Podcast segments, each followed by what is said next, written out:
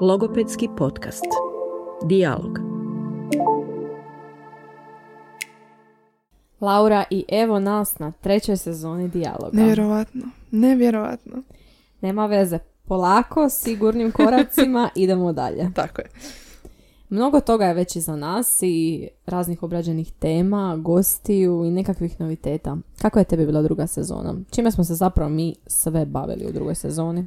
Bavili smo se raznim stvarima, opet smo se potrudili pokret nekako sva područja logopedije, razgovarali smo o brojnim temama, primjerice dječjoj govornoj praksi, nešto o čemu nemamo puno prilike ovako čuti, zatim malo o rehabilitaciji govora nakon kohlearnog implantata, bila nam je Ivana Šimi Šantić koja je apsolutno oduševila slušatelje.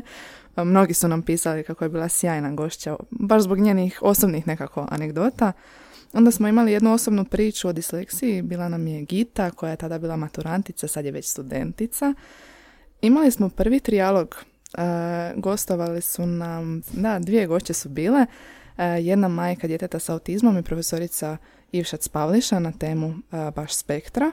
Zatim nam je bila i Mihaela koja nam je govorila šta da radimo sa životima nakon fakulteta, recimo. To je jesmo bila saznali? Pa, djelomično, ja bih rekla, na dobrom smo putu, barem nas dvije, evo.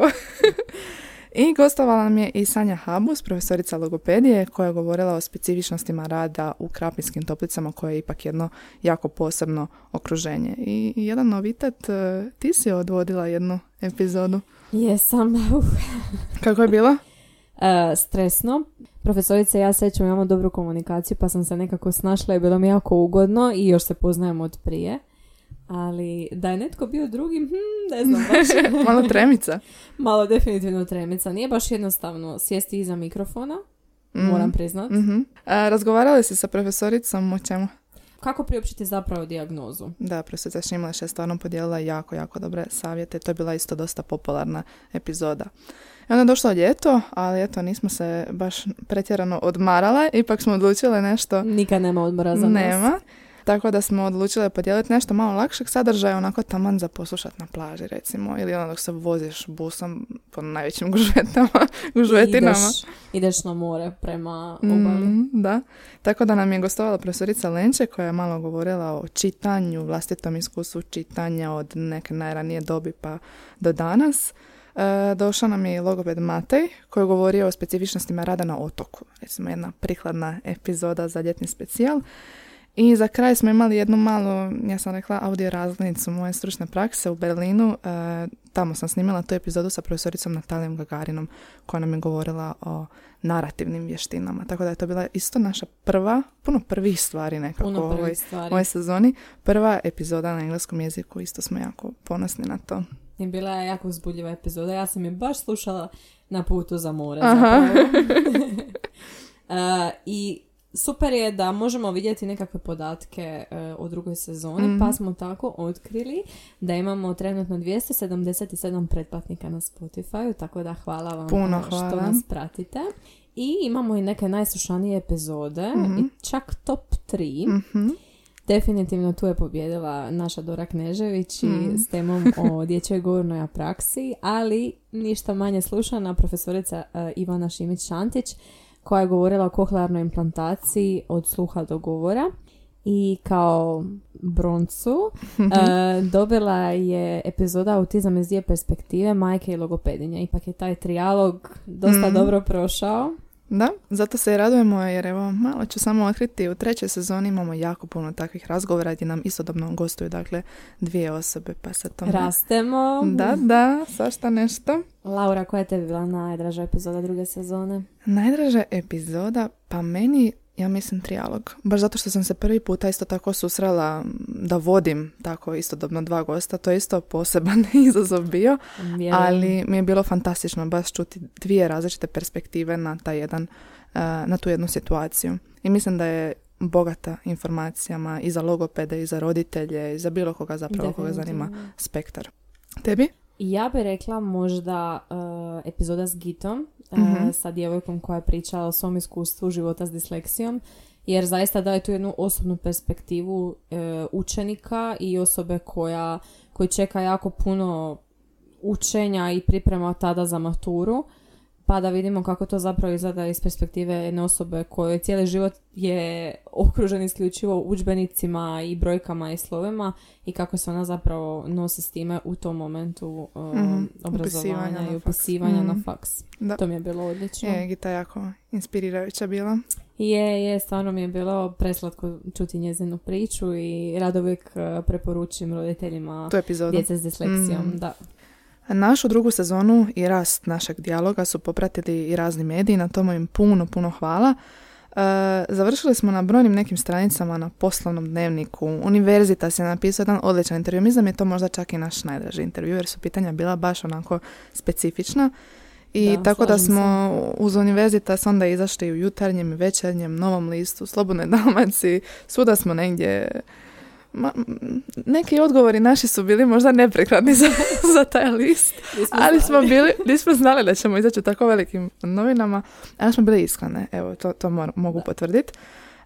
Također smo bili na naslovnoj stranici Zadarskog tjednika, nismo znali. Zadar se iskazao. Hvala Zadru na ovakvoj količini ljubavi. Također su nas objavili i portal After 5. A naravno, naša Ines je gostovala i na Anteni Zadar, gdje je govorila malo o našem podcastu i ja sam također gostovala u Radio Studentu koji nas uvijek rado ugosti. Tako puno vam hvala na ovim gostovanjima što imamo prilike zapravo širiti malo svijest o stvarima koje mi radimo. Ali što smo mi tek pripremili u trećoj sezoni? Konačno smo došli do ovih dijela. Je li uopće smijemo išta otkriti? A malo, daj malo nešto. Evo, za početak pokrenuli smo zapravo jednu rubriku nazvanu Logopedija izvan okvira, gdje ćemo predstaviti logopediju u sklopu jedne nesrodne struke.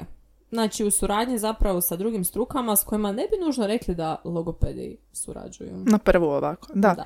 Zanima nas zapravo gdje su ti logopedi koji ne rade klinički 1 na 1 ili nekakvu vrstu terapije logopedske. Što oni rade, gdje su se sakrili i kako su tamo završili.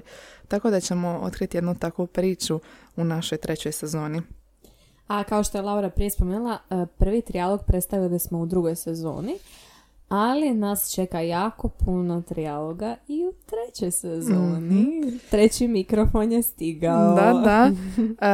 Možda je sad onda i pravi trenutak da spomenemo da smo dobili podršku sveučilišnog zbora Grada Zagreba, tako da hvala im puno. Zahvaljujući sufinanciranju smo uspjeli iznajmiti studio.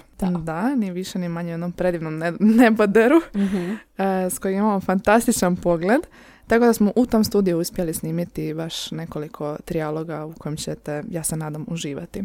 Inače, na našim društvenim mrežama smo i dalje itekako aktivni, iako nismo imali sad poslije ljetnog specijala novih epizoda, redovito smo dijelili bilo kakve logopedske sadržaje, tako da...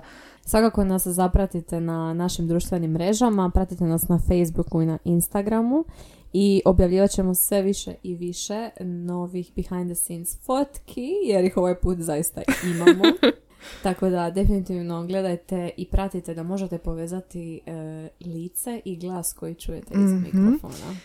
Ubrzo se bliži prvi rođendan podcasta i definitivno ćemo se pobrinuti da i vi proslavite s nama. A nemoj više o tom. Nećemo, to je mala tajna. O tome kad dođe rođendan. Ako vam se sviđa sve što radimo i htjeli biste da nastavimo, onda nam pomozite platiti režije.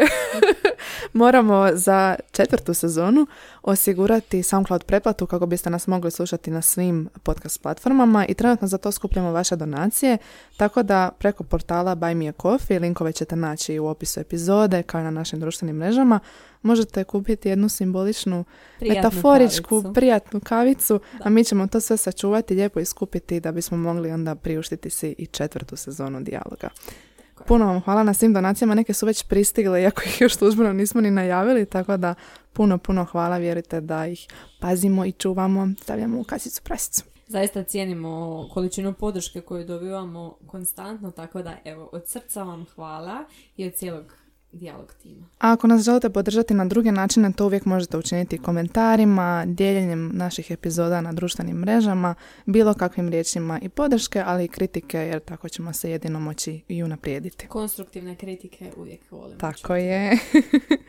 I to je to. Da, vidimo se i to jest slušamo se u trećoj sezoni podcasta Dijalog. U srijedu, da. Ja sam Ines. Ja sam Laura. A ovo je Dijalog.